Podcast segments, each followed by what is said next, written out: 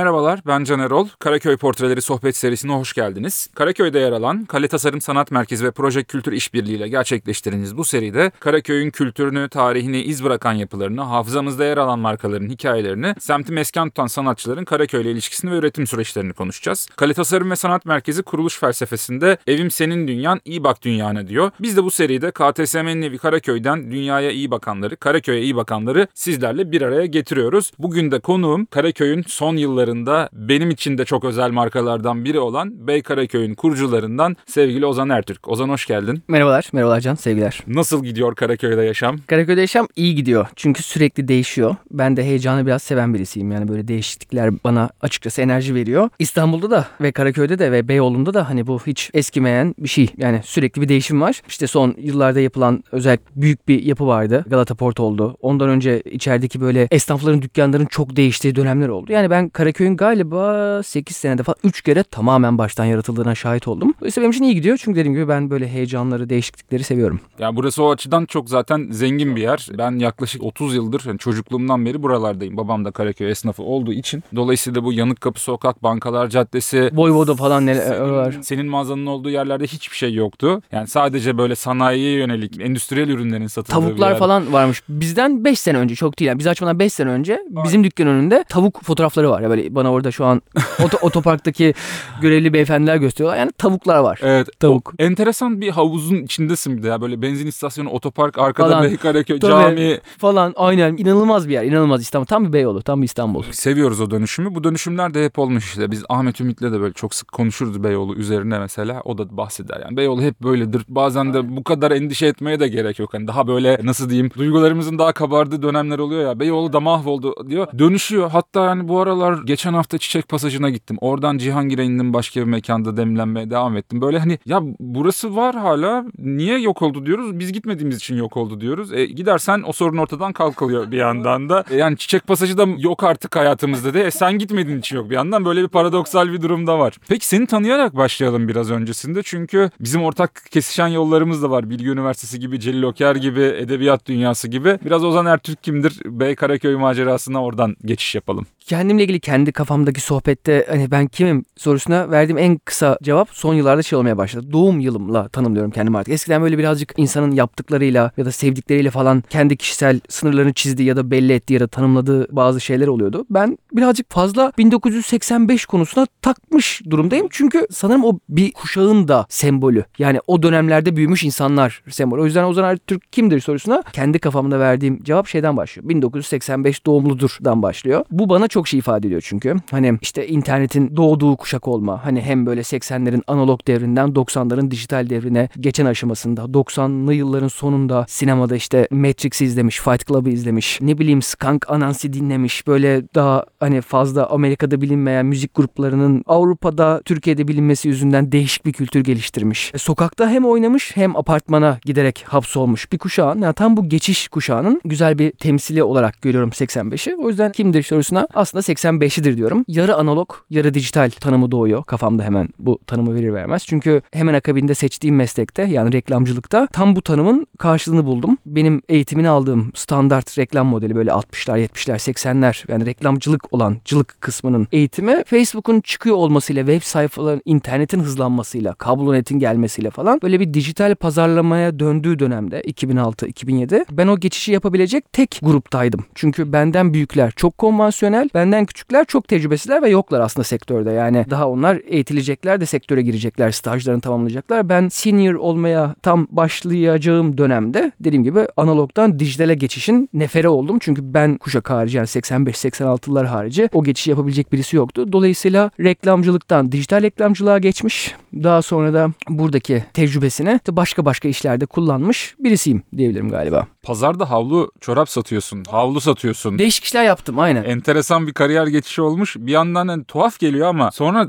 sakin kafa düşününce çok büyük bir şirket için bir şeyler karalamak da bir o kadar tuhaf değil mi aslında? Çok aynı. Birebir tuhaflığı aynılık olarak görüyorum. Birebir aynısı. Yani onu fark ettim zaten. Yani benim için çok büyük bir aydınlanma. Bu arada Açık Radyo'da işte iki sene Dünyanın Cazı diye bir program yaptım bir yandan. İşte bir yandan dediğim gibi hani reklamcılıkla uğraşıyordum. Sonra hayatım işte havlu gibi şeyler, pazarcılık gibi şeyler girdi ama bütün bunların hepsi bana şey öğretti. Senin az önce söylediğin gibi. Bütün işler aynı. Yani bir marka için büyük bir şirket için bir şeyler karalamakla bir havlu satmak için call to action yani abla gel demek birebir aynı. Hani arabamız, otomobilimiz indirimde şubeye gel. Abla havlu al. Aynı call to action. Aynı ki hani oradaki mizah da hani pazar dilindeki mizah da belki reklamcılık dünyasındakinden az Çok aşağı durumda değil, yani. Hiç değil. Hiç orada aynı hinlik, aynı kurnazlık falan. Var var ya ben şeyi hiç unutmuyorum. Unutmadığım diyalogtur işte bir meyve tezgahında şeftalinin nasıl dedim sıra dışı diye cevap Of, geldi. mesela. Müthişti yani. Nasıl böyle almazsın o şeftaliyi? Kitlendim böyle direkt ver dedim yani. Bir kilo alacağım varsa da iki kilo aldım Kesinlikle yani. öyle. Kesinlikle O öyle. yüzden öyle hiç unutmadım yani adamın bana bakışı bile şu an gözlerimin önünde. Yani tutup şeftali sıra dışı dişi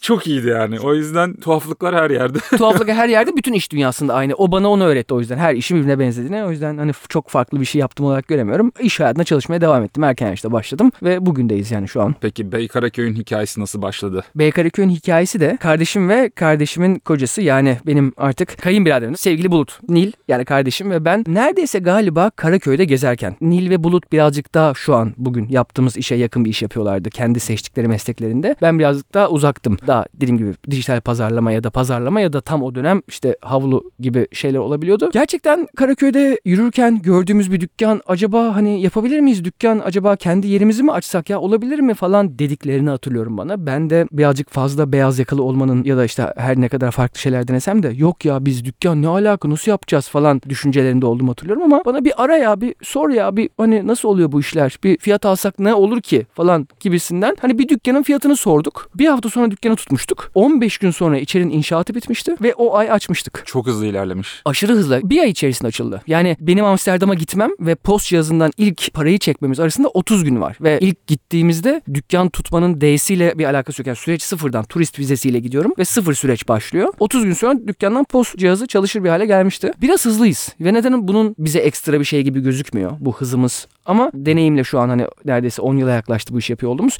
Galiba bir avantajımız bizim bu hızımız. Ama biz bunu hani hızlı olalım diye yapmıyoruz. Bölgenin de DNA'sında böyle Kesinlikle bir itme var bu arada Kesinlikle yani. var. Karaköy'e bakıyorsun. Beyoğlu, İstanbul falan. Beyoğlu, İstanbul, Karaköy özelinde işte her türlü yenilik buraya geliyor. Buradan Avrupa'ya yayılıyor. Aynen sürekli Ee, Avrupalı insanlar burada. Burada Buradan gidenler orada. hep bir devinim var. Yani burası işte şey yani Bizans döneminde bile işte 13. bölge olarak geçiyor. Her şey buraya geliyor yani. Önemli bir liman kenti. Her yeniliğin girdiği bir yerde dışarıya çıkan yenilikte de bir kapı oluyor. Her yeni trend de buraya geliyor. İşte Güllüoğlu 5. 6. kuşak konuğumuzdu. Onlar da Antep'ten Karaköy'e geliyorlar yani. Bunlar Mesela, değil aslında mi? çok tesadüfte değil. Çünkü her şeyin bir dağıtım noktası gibi. Ee, önemli Hı hı. bir merkez olduğunu düşünüyorum. Peki siz hem kardeşin sen sosyal medyada bir havuz yaratmıştınız. Sen kendin reklamcılık tarafında önemli işler yapmıştın. Bunu sade moda anlayışıyla biraz böyle sürdürülebilir bir anlayışla ki hani Kale Tasarım Sanat Merkezi'nin de sürdürülebilirlik üst şemsiyesi var. Önem verdikleri konulardan biri. Aynı bölgede bulunmanız da bu anlamda güzel bir tesadüf. Senin burada oturuyor olmanda da önemli bir etmen olduğunu düşünüyorum. Bu özel konsepte mekan olarak Karaköy seçmenizdeki en önemli etmen neydi? Yani neden Karaköy değildi işte daha moda değil, neden moda Kadıköy değil, neden e, akaretler değil yani ya ben da moda ömrümün büyük bir çoğunluğunu moda Kadıköy'de geçirdim ama bakınca burada daha farklı bir doku var ve sen burayı seçiyorsun. Bunun sebebi neydi? neydi? Bu sürdürülebilirlik dedin. Galiba bu sürdürülebilirliğin kelime anlamı olan halinden başka bir şeyinden bahsedeceğim. Galiba sen konuşurken aklıma gelen halinden bahsedeceğim. Sürdürülebilir derken galiba şunu kasteteceğim. Nitekim Amsterdam az önce projesinde de galiba rüzgar bu oldu. Sürdürülebilir sadece belki bulunduğu çevreye ve doğaya ya da birlikte çalıştığı insanlara, markalara, düzene, sisteme uyumlu. Dolayısıyla uzun süre devam ettirilebilir anlamından ziyade şu anlama da geliyor olabilir Beyoğlu'nda ya da Karaköy'de. Bunu yapmanın tek yolu bunu hızlı bir şekilde yapmak. Bunu hemen var edebilmek. Bunu bir araya getirebilmek. Yani o inşaatın 6 ay sürmemesi lazım. O projenin 9 ay maillarda ölmemesi lazım. Biraz hızlı ya sürdürülebilir, yapılı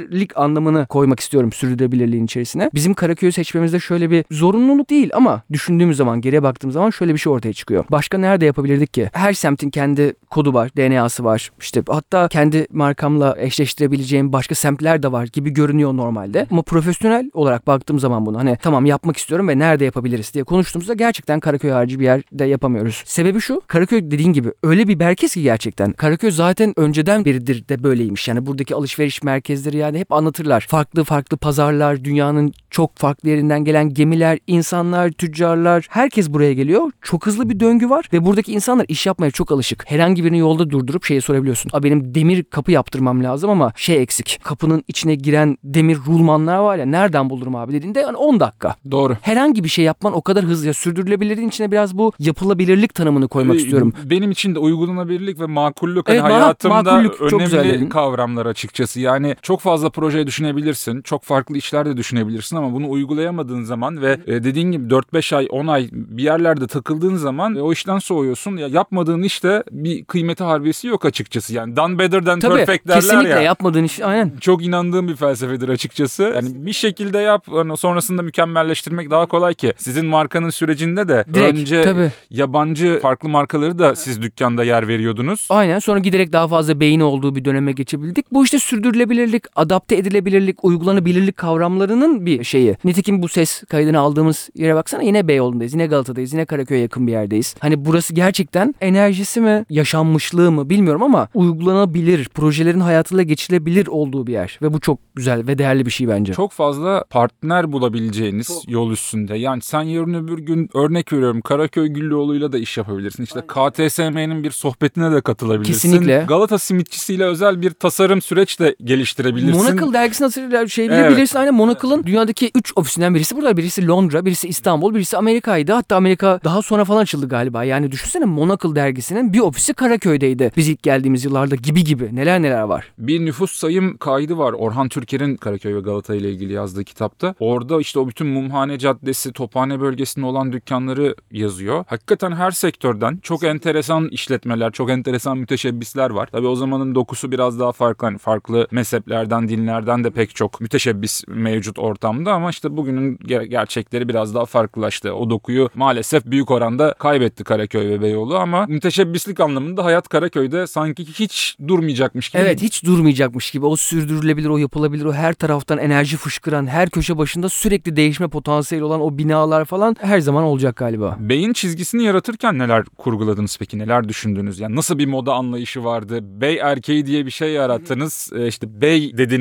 O bey nedir? Nasıl giyinir? Nasıl yaşar? Karaköy'de nasıl var olur? Karaköy'de nasıl var olur? Aslında tam da Karaköylü olarak var olur. Çünkü hani işlerin hali hazırda o ağır yapılarda yavaş yavaş dönen çarklarda uzun uzadıya devam eden süreçlerindense bizim iş yapış tarzımız olan ya da modaya bakış tarzımız olan aslında basitleştirilebilen konseptleri hayata dahil etmeye uygun bir model benimsedik. Yani ne yapıyorduk mesela? Bugüne kadar ben kendi kişisel deneyimimi söylediğim zaman şunu söyleyemiyorum. Hiçbir dükkan girdiğim bana abi sen 32'sin demedi ya da 36'sın demedi. Şu kotun şu bedeni denemedi. Yani dolayısıyla ben her eğer ihtiyacım varsa ve alışveriş yapmak zorundaysam bir külfet süreci yaşadım. Her mağazadaki her kotun değişik bedenlerini denemek bir erkeğe ya da en azından şahsıma çok rahatsız edici geliyordu. Bir kotta 32 çıkıyorum, bir katta 31'im. Bir katın paçaları bol yazan bir model ismi var ama ben onun paça bol olduğunu bilmiyorum. Bir modelin falan filan şikayetlerim bitmez. Bir isim koyacağız diye bir de hani Evet işin değişik konsept kon, uçanlar. oluyorsun. Evet orada konuya hakim olmayan insanlar çünkü konuya hakim olabilme ihtimalleri yok. Çünkü çok hızlı değişen bir moda falan filan. Yani dediğim gibi moda endüstrisi hakkında fazla şikayette bulunmak istemem ama beyin yapış tarzını söylemek için söylüyorum. Aslında özetle olması gereken sadelikte ve basitlikte. İşe yaklaşınca bizim bey erkeği, senin bey erkeği dediğin, bizim bey markası dediğimiz konsept kendi kendine bir araya geldi. Yani fazlalıkları atınca ortada kalan şey bey oldu. Olabildiğince sade, net misafirlerimizin yani erkek ağırlıklı kitlemizin neleri bilmediğini bilerek ya da varsayarak abi bence sen şunda şunu yapmalısın. Şunda şu bedeni giy, bunda bu bedeni giy. Çünkü şu. Bitti. Beyin ana modelini sana şu an söyledim. Dil bile aslında senin bu dünyaya farklı bakışın, dünyaya iyi bakan bir model olduğunu gösteriyor. Çünkü hani otelcilikte de mesela müşteri denmez, misafir denir. Ha,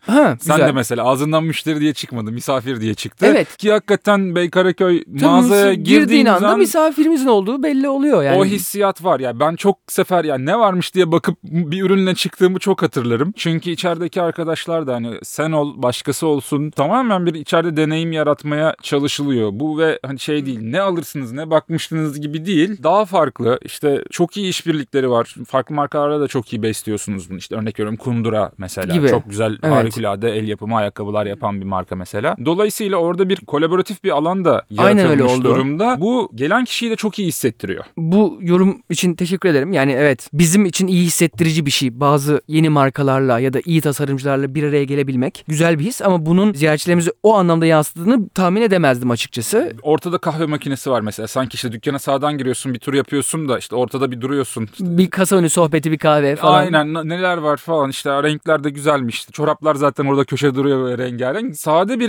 rengarenk durumu var ortada. Sade bir rengarenklik evet yani bu bazen rengarenklik oluyor bazen renklerden ziyade kalıplarla ilgili bir şey olabiliyor ama hiçbir zaman dediğim gibi ziyaretçilerimizi yormamaya çalışan, yaptığımız işi de bilerek yapmaya çalıştığımız bir modelde işimizi yapınca yıllar içerisinde o birike birike marka denilen tortu bıraka bıraka özü oluşturdu da bey. Kesinlikle ve bu da işte en nihayetinde yine sürdürülebilirlik kavramına da geliyor aslında yani bu model belli Evet bu model ki çok gidecek. gidecek, devam Yani edebilir. 5 sene sonra da o mağazaya girdiğimizde yine benzer bir deneyim yaşayacağız. Aynen. Yine benzer çapta ürünleri göreceğiz. O kalitenin aşağısına düşmek de şu noktadan sonra çok mümkün değil gibi gözüküyor zaten. Evet eğer çok değişik bir şey olmazsa. Yani tabii şimdi içinde bulunduğumuz ekonomik duruma girersek zaten bu, bu sohbeti farklı bir eksene kaydırmak zorunda kalırız ama e tabii ki yani şimdi üzerimde mesela bir bey kazak var şu an. Mesela podcast yaptığımız için göremiyor tabii dinleyenler ama e, hakikaten çok zamanda makul fiyatlara aldığım bir kazaktı. Bugün hala bugünün dünyasında karşılaştırma yapınca Bu bile sürdürülebilirliğin bir parçası bu arada. Hani fiyat politikaları, satış stratejileri ya da temsil ettiğin değerler falan bunların hepsi bence de sürdürülebilirliğin içine giriyor. Kesinlikle yani fiyat politikası vesaire bunlar da hepsinin içine giriyor ve bunlar da hala Bey'i bence diğerlerinden ayıran markalardan biri. Yani önemli bir Karaköy portresi olarak görüyorum bu anlamda seni Teşekkür ederim. Evet mağazayı. Karaköy'den o enerjiyi alıp geri vermeye çalışıyoruz gerçekten de. Biraz da diğer markanız lokal harekete de değinelim mi? Orada çünkü beyin çizgisini kadınlara yansıtan bir model olarak değerlendirebilir miyiz yoksa orada daha farklı bir oyun alanı mı tasarladınız? Neden soruyorum? Benim eşim bile Bey Karaköy'ün bazı parçalarını kendine satın alan birisi. Yani çünkü şey diyor bu sadelikte bu kalitede yok almam lazım diye Gerçekten Bey'in kadın müşterilerin ana önermesi bu ve Bey'in kadın tekrar ziyaretçi diyeceğim. Ziyaretçilerinin belki lokal hareketle çok iyi anlaşmamasının sebebi de bu. İkisi Hmm. evet farklı yönler. Yani bizden alışveriş yapan kadınlar gerçekten Bey'de Bey erkeklerinin beklediği şeyi bekliyorlar. Dolayısıyla kendi başka bir arayışları var. Sadelik, kumaş kalitesi vesaire. Lokal harekette ise hikaye ve dünya birazcık daha değişik bir dünya. Onun hikayesi de daha değişik bir dünya. Nil'in birazcık şeyine dayanıyor. Vizyon, görü ya da tırnak içinde hani iş lügatından konuşursak hamlesi diyebilirim. Sebebi şu. Hollanda'ya açtığımızda Bey'i Hollanda'ya götürdüğümüzde orada sadece erkek markalarıyla Hollanda ekonomisinde hayatta kalamayacağımızın farkındaydık. Çünkü çok fazla rakip var. İstanbul'da yoktu biz Bey'i açtığımızda ama Hollanda'da çok fazla erkek markası olduğunu biliyorduk ve ticaretin yani en azından tekstil ticaretinin %60-70 arası da kadınlardan geliyor. Dolayısıyla kadınlar içeri koymamak Ciro'nun 60'lara 70'ine dışarıda hayır demek ki eşdeğerdi. Bunu yapmadık. Oraya açarken Bey Karaköy'den ziyade Bey Stores gibi bir üst şirket ismiyle oraya gittik ve içeride hem kadın hem erkek ürünlerini bulunduk. Erkek olarak Bey. Kadın olarak da dedik ki Türkiye'de özellikle o dönem çok güzel markalar çıktı. Çok genç tasarımcılar, çok genç kadınlar çok güzel markalar yaptılar. Tam da olması gereken ürünleri yaptılar. Ve bunu gerçekten çağın olmazsa olmazı sürdürülebilirlik üstüne, korunabilirlik, devam ettirilebilirlik üzerine kurdular. Biz bu markaları Hollanda'da temsil edebiliriz dedik ve Hollanda'ya götürdüğümüz Türk markalarının bir anlamda oradaki dükkanları ya da satış noktaları haline geldik. temsilcisi olduk. Temsilcisi aslında. olduk. Yani çalıştığımız markaların sadece ürünleri alan değil, o markalara koleksiyon fikirleri veren, onlarla fikir danışan, beraber üretim yapan, Hollanda'dan öğrendiklerimizi onlara anlattığımız, onların bilgilerini Hollanda'ya uyarlamaya çalıştığımız bir düzen O, yaptık. orada bir ev konumuna geldiniz Evet bir yandan. yani da. kendi küçük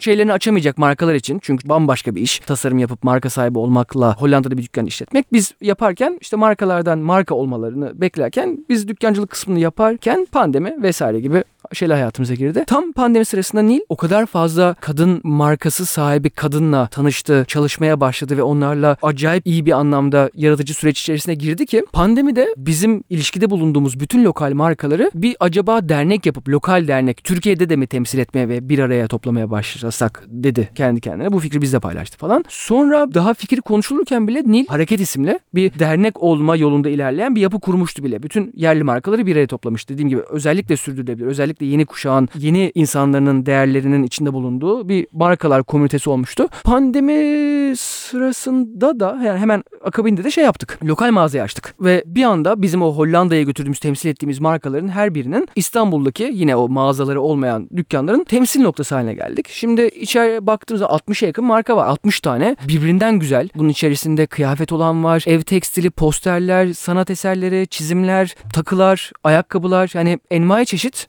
harika marka var. 60 farklı hikaye 60 var. farklı hikaye var. 60 olağanüstü hikaye var bence. Şimdi lokal mağaza onu temsil eden bir dernek yapısı içerisinde onların satışını gerçekleştiren Karaköy'deki diğer mağazamız oldu. Dolayısıyla Bey'den biraz farklı bir hikaye. Evet orada daha da kolaboratif bir E, yapı orada daha var. kolaboratif bir yapı haline. Güzel, güzel. Şahane bir hikaye. Peki gelecekte Bey'i ve Karaköy'ü neler bekliyor sence? Nasıl bir Karaköy hayal ediyorsun? Gelecekte gerçekten hayal bile edemiyorum şu anlamda. Sana özellikle gelecek vurgusunu yapıyorum çünkü bir yandan o kanalı da açalım. Senin bu yıl çıkan yanlış bilmiyorsam bir bilim kurgu romanın da var. Aynen, evet. Dolayısıyla böyle hani fütüristik konulara da Evet, meraklısın. çok meraklıyım. Az yayına girmeden önce konuştuğumuz konular. Evet evet, ki kesinlikle. hani benim için de çok kıymetli olan Celil Oker'in de bir öğrencisisin. Dolayısıyla hani eminim çok iyi bir yapıt çıkmıştır orada. Teşekkür ederim. Memnunum gerçekten. Oradan da böyle hani fütürist bir açıdan da nasıl bir Karaköy bekliyorsun özellikle o yüzden de sormak istedim. Yani tecrübem hiçbir şey bekleyememem. Bekleyemeyeceğimi söylüyorum. Çünkü Karaköy yani gözümün önünde 3 kere baştan yaratıldı. Hani ben Bey 9 senedir var. Çalıştığım reklam ajanslarından biri de buradaydı. Dolayısıyla bir 3 senede Karaköy'de yani neredeyse 2008'den beri Karaköy'deyim diyebilirim. Sadece Bey döneminde 3 kere değişti. O zamanları ele alırsam belki 5'e çıkarmam gerekir sayısına. 5 kere bence tamamen değişti. Tamamen değişti derken şunları kastediyorum. Yayında mıydık bunu konuştuğumuzda emin değilim ama hani yolda tavuklar yürüyordu diye konuşmuştuk ya. Karaköy'de tavuklar yürüyormuş mesela işte biz Bey'i açmadan 5 sene önce. Şimdi o dönemden bugün Galata Port'un olduğu dönem arasındaki dönem bir dönem değil. Çok şey oldu. Yani çok şey oldu. çok şey hakikaten. oldu. Çok şey oldu gerçekten. E Şimdi bir de bir meydan çalışması var. Kat Otoparkı'nın oraya. 3 sene sonra muhtemelen sene sonra biraz muhtemelen- daha bütünsel ve daha da farklı bir Karaköy Mesela göreceğiz. o- onun arkasındaki otelin işte dünyadaki 10 şubesinden bir tanesinin orada olmasının bütün dünyadaki imajının oraya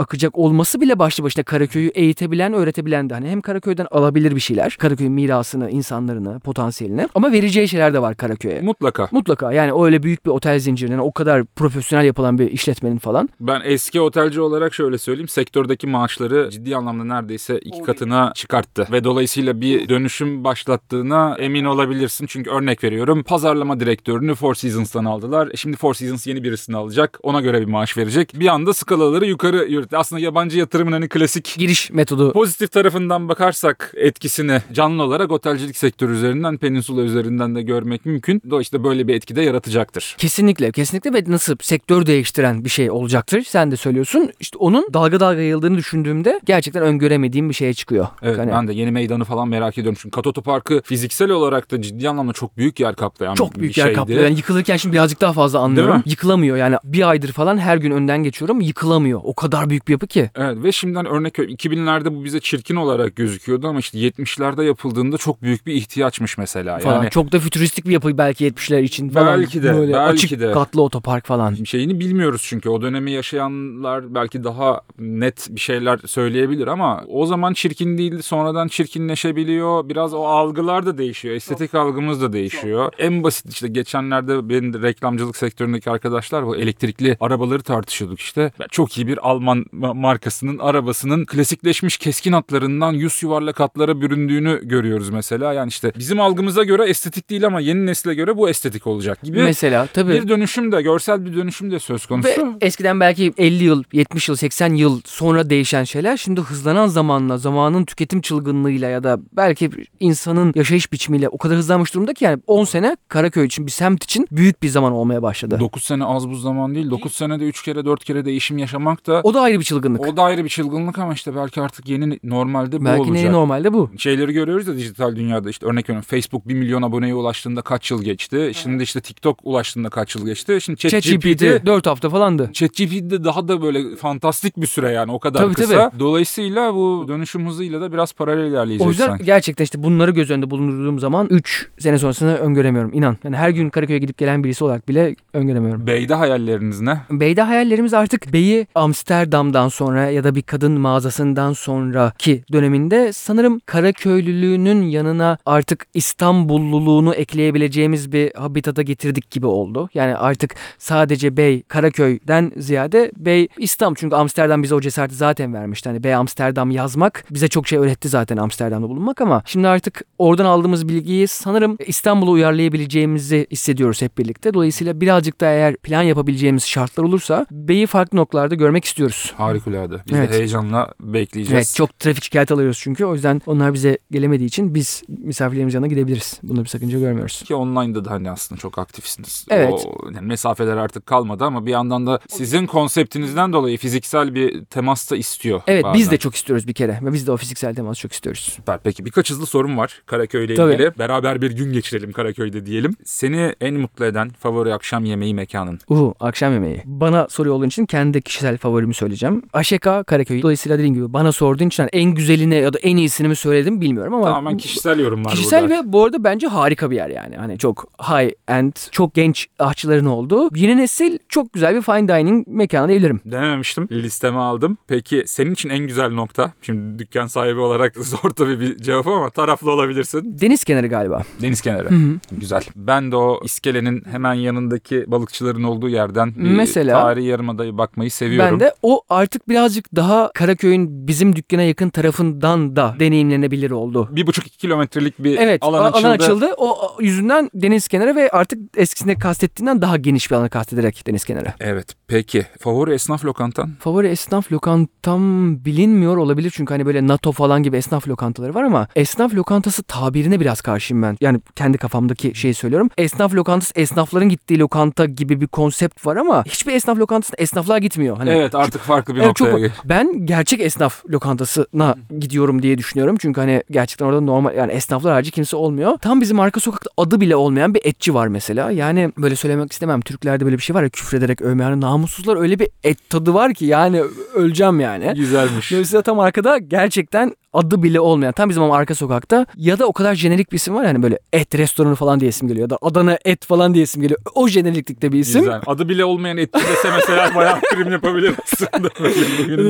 Esnaf lokanta mı var arkadaki arka sokaktaki? Güzelmiş peki. Karaköy denince ilk aklına ne geliyor? Tek kelime. Tek kelime trafik ne yazık ki. Trafik mi? Ya, sorma. Onu atlatamıyoruz galiba, Atlatamıyoruz mi? ya. ya. Galiba atlatamıyoruz. Atlatabiliriz bazı yapısal şeylerle. Ki vardı planları var. Olabilir bunlar. Hani biraz alttan bazı şeyler, biraz üstten bazı şeyler falan olabilir bunlar. Yeni meydan düzenlemesinde Yeni meydan düzenlemesi. otopark altı alınacak gibi biliyorum. Belki oralar bir faydası Belki olur ama Fındıklı'ya vapurla gelme olsun. Belki vapur seferlerinin sıklaşması bile olabilir. Fark etmez. Bir şekilde infrastructural bir şekilde düzeltilebilir. Yani çözümsüz olarak görmüyorum. Evet o biraz galiba yani işte karşıya da mesela Anadolu yakasında Kadıköy Kartal metrosu yapıldı. Dedim E5 trafiği biter. Daha da arttı falan. Daha da Böyle arttı bir- falan. Tam bile İstanbul. Ya 20 evet, yani. evet. Bilemiyorsun. İstanbul hakikaten çünkü ona göre bir nüfus kayması da olabiliyor. Dolayısıyla hani öngörmek hakikaten bazen mümkün olmuyor. İşte Kat Otoparkı da oraya yapıldığında biraz o yoğunluğu almak için yapılmış ya da işte e, insanlar geldiğinde oraya işte orada çalışanlar arabalarını park etsin de Karaköy'de rahat rahat işlerine gitsin diye yapılmış. Şimdi o da bir kalabalık yaratmıştı yıkılmadan önce. Tabii tabii. E, Dolayısıyla kestirmek hakikaten Çok çok, zor. geç. O senin dediğine geliyor. 3 yıl sonra ne bekleyeceğimi Yani